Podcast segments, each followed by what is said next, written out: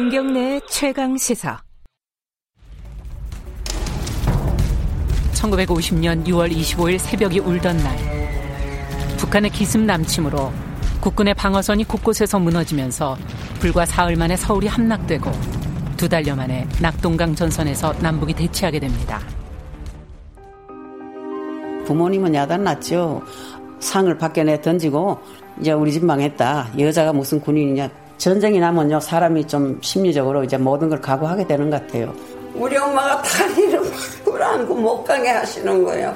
전멸했대는데 가서는 어떡하냐고 그래서 엄마 내 친구들 전사했는지 알아 가야지 나 혼자 여기 살자고 있자 난 군인이야 여자지만 군인인데 난 가야 돼. 그 피난하면서도 밤에 애국가 나오면 그렇게 눈물이 나고 그랬어요. 그 나라가 얼마나 소중하다는 걸 알았죠. 그래서 나라 위해서는 무엇이든지 할 수 있다는 이제 그런 각오들을 하고 예. 저요 저요 하고 그냥 손 드는 거예요. 그 훈련이요 상상도 못했지 꿈은 남자하고 똑같이 시켜요. 애완청부터 갈빈청 쏘는 거 권총까지 다 사격 훈련 그거는 아무것도 아니에요. 네 오늘이 6.25 한국전쟁 70주년입니다. 어 이게 저는 얘기를 언뜻 기사에서 다른 데서 보긴 했는데 목소리를 처음 듣는 것 같아요. 그 한국 전쟁 당시에 여, 여자 의용군이 있었습니다. 그 어, 나라를 위해서 나라를 지키기 위해서 가만히 있을 수 없다. 남자들만 그런 게 아니라 여자분들도 어, 이런 분들이 꽤 있었다고 해요. 관련된 특집 다큐멘터리 나는 여자 의용군입니다를 어, 제작하신 박대식 프로듀서 모시고 관련 얘기 나눠보겠습니다. 안녕하세요. 네, 안녕하십니까. 이게 어, 이걸 취재하게 된 특별한 계기가 있으신가요? 여자 의용군? 네. 그 사실 뭐 우연한 기회에 그 네. 6.25 전쟁 참전 가족분들의 얘기를 네. 접하게 됐는데요.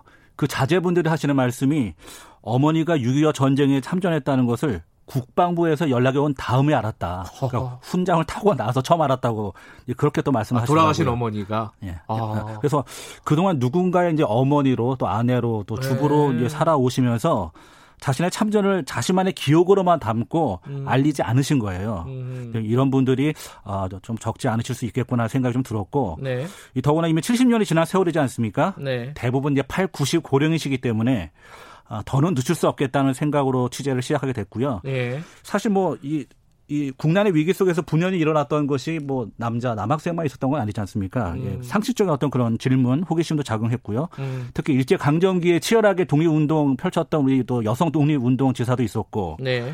또뭐 멀리 가지 않고 최근에 코로나 19라는 그 새로운 전쟁터에서도 바로 이제 국민의 생명과 안전을 지키기 위해 나선 여성 간호 장교들의 헌신을 그렇죠. 저희 모두가 또 확인하고 있지 않습니까? 음. 그래서 사실 6.25라는 그 전쟁사에서도 분명 의미 있는 그런 흔적과 기록이 있을 것이라는 확신이 있었고 실제 또 그러했습니다. 이게 한 몇 명 인원이 추산이 되나요? 여자 의용군? 아, 네. 네. 이게 여군. 국, 그렇죠. 음. 이 국방부에서 편찬한 그 자료에 따르면은 사실 뭐 2,400여 명 추산한다고 하는데요. 네. 그런데 이제 제가 이번에 아, 제작하게 되면서 이 군번 없는 여자 의용군 음. 뭐 이런 분들, 여자 유격대, 또 사단별로 뽑은 인원들, 또 자원한 여자 학도 의용군. 음. 그래서 발굴되지 않은 분들 포함하면은 훨씬 더 많은 분들이 참전할 것으로 지금 볼 수 있겠습니다. 근데 여자 의용군이라는 단어가 좀 낯설어요. 네. 여군 이런 말은 많이 쓰는데 그렇죠. 네. 이 여자 의용군하고 여군하고 좀 다른 거예요. 아, 그래서 뭐 여군이 좀 더 포괄적인 개념이라 볼 수 있는데요. 네. 사실 뭐 정규 군이라는 그런 측면에서는 그 개념이 크게 다르지는 않습니다. 음. 다만 아, 누가 최초냐 아, 이런 논란이라든가 접근보다는 여자 의용군의 그 남다른 그 창설 배경이라든가 음. 그 각각의 의미를 좀 찾는 것이 더 중요하다 이런 생각이 들었고요.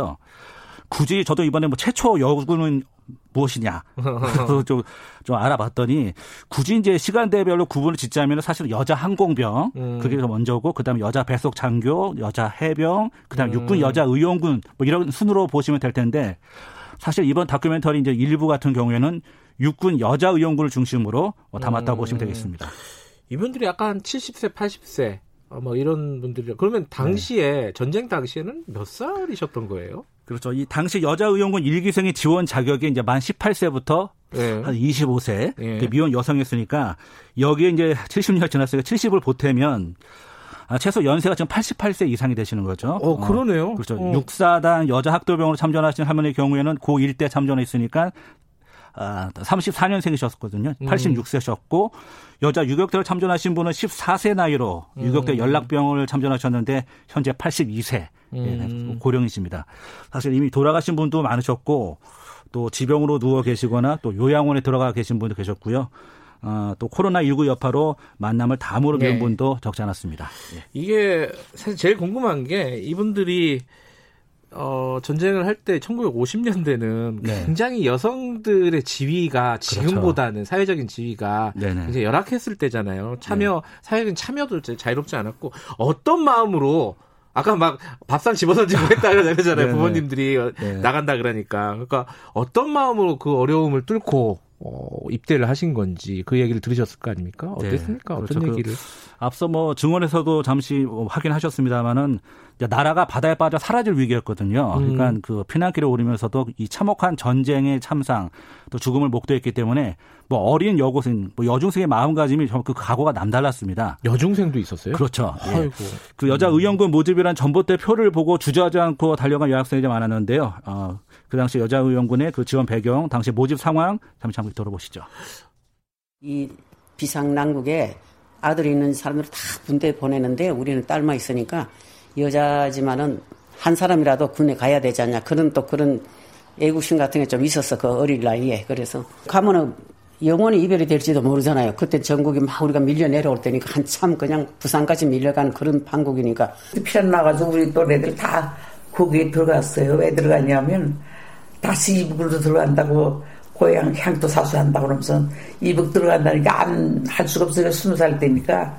그래가지고 평북부에 들어가가지고 내 네, 그래가지고 칼빈총 다다할 줄 알아요. 칼빈총 네. 한 대씩 주가지고 목소리를 들어보니까 진짜 현, 그렇죠. 현장에서의 느낌이 어, 느껴지는데 이분들 여자 의용군 어, 참전 용사들이 참전 용사라고 불러도 되겠죠, 그죠? 아, 그렇죠. 그죠? 예, 예. 참전 용사들이 기억하는 6.25 전쟁은 어땠습니까? 네, 사실 남북의 대치 전선이 전진과 후퇴를 반복하면서 국민들이 원하지 않는 선택을 강요받았지 않습니까? 네. 그러다 보니까 점령군이 바뀔 때마다 뭐 부역자로 반역자로 신고당해서 매맞아 죽는 경우도 많았었고요. 음. 어, 그래서 상당히 더 많은 또 그 참혹한 상황 속에서 뭐 특히 뭐 유격대 여성대원들 같은 경우 기본적으로 간호 활동에다가 보급 지원을 맡았는데 네. 작전 지역에서 자유를 활동할 수 있다는 여성의 이점을 활용해서 적극적인 정보 수집 활동도 전개했고 음. 여러 가지 또 그런 상황들이 있었습니다. 네. 이게 어, 아까도 잠깐 비슷한 말씀 언급하셨지만 6.25라는 게 그 기록이 남성 위주잖아요. 네네. 이제라도 이런 여자 의원군을 재조명하는 건 어떤 의미가 있다 이런 생각이 드셨나요? 네.